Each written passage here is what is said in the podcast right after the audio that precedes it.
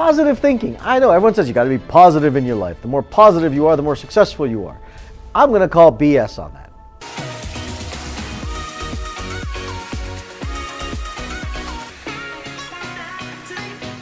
Hey guys, Dr. Alok Trivedi, aka Dr. Rewire. I'm super glad that you're here today because today I'm going to talk to you about positive thinking and why it's screwing up your life.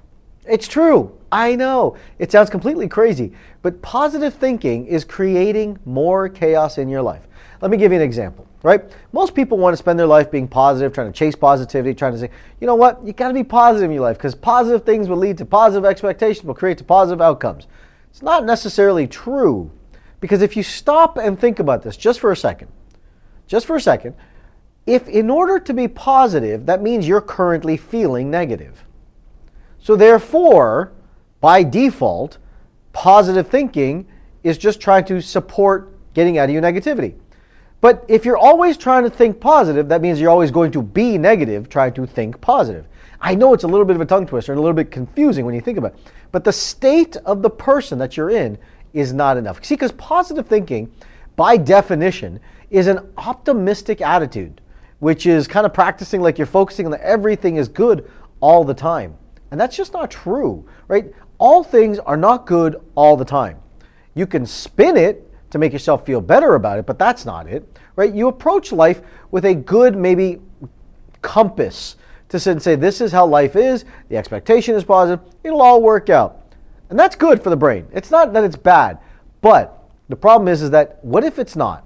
See, what happens is that there's another type of thinking called critical thinking, right? And a lot of a lot of um, psychologists have been talking about this, and this is the devoid of emotion. So when you understand that you've got this side of money that, or a side of yourself that's positive, trying to look good, trying to feel good, that's always chasing an idea called dopamine. That's why I wrote the book right behind me here called Chasing Success because we're always chasing dopamine.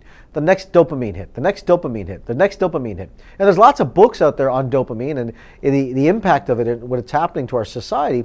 But the problem is, is that we're getting stuck inside running after it. I'll give you my own personal example. I remember when I started becoming successful at some level, and what I considered to be successful at least, I started to feel good about myself. And started to feel good about where I was headed, and where I was going in my life.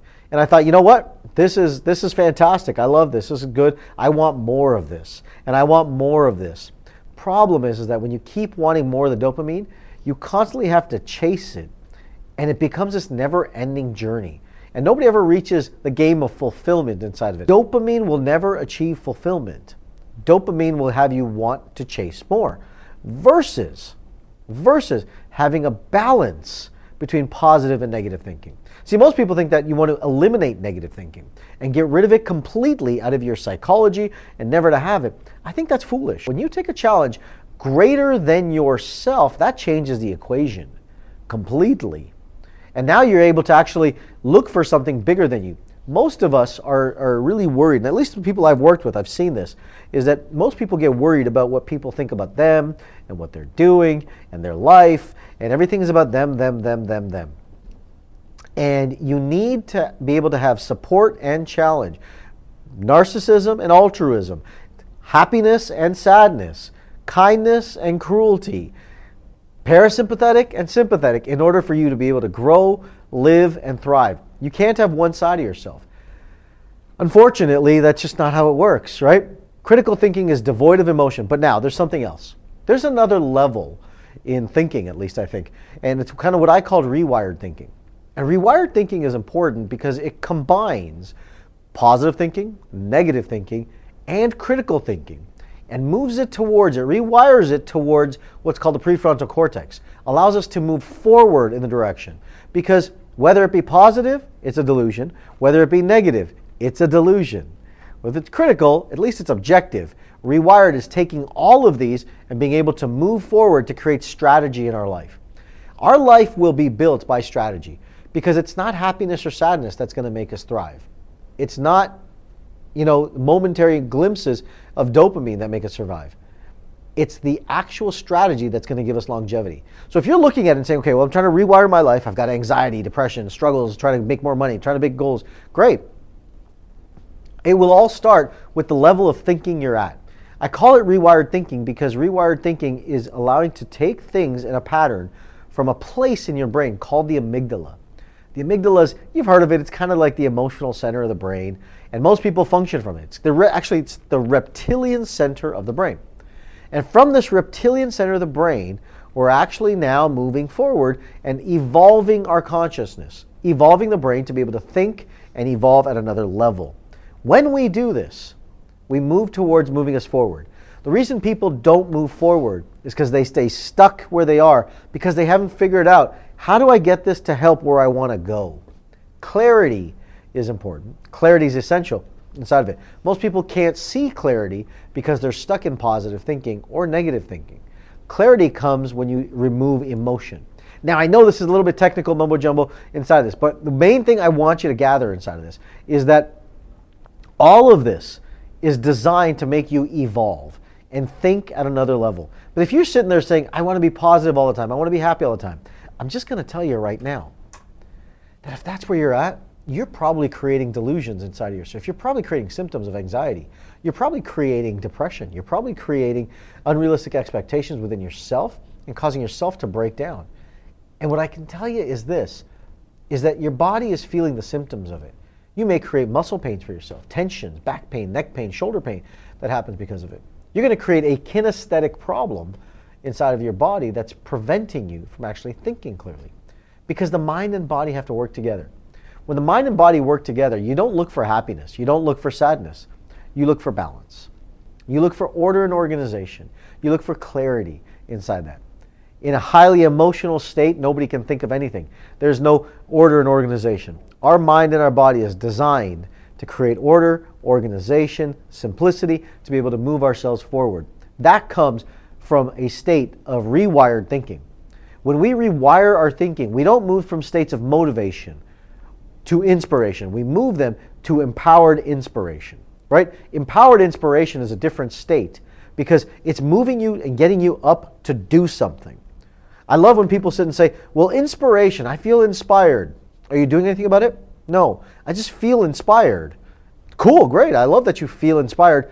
But if you're not taking action on that inspiration, you haven't rewired anything.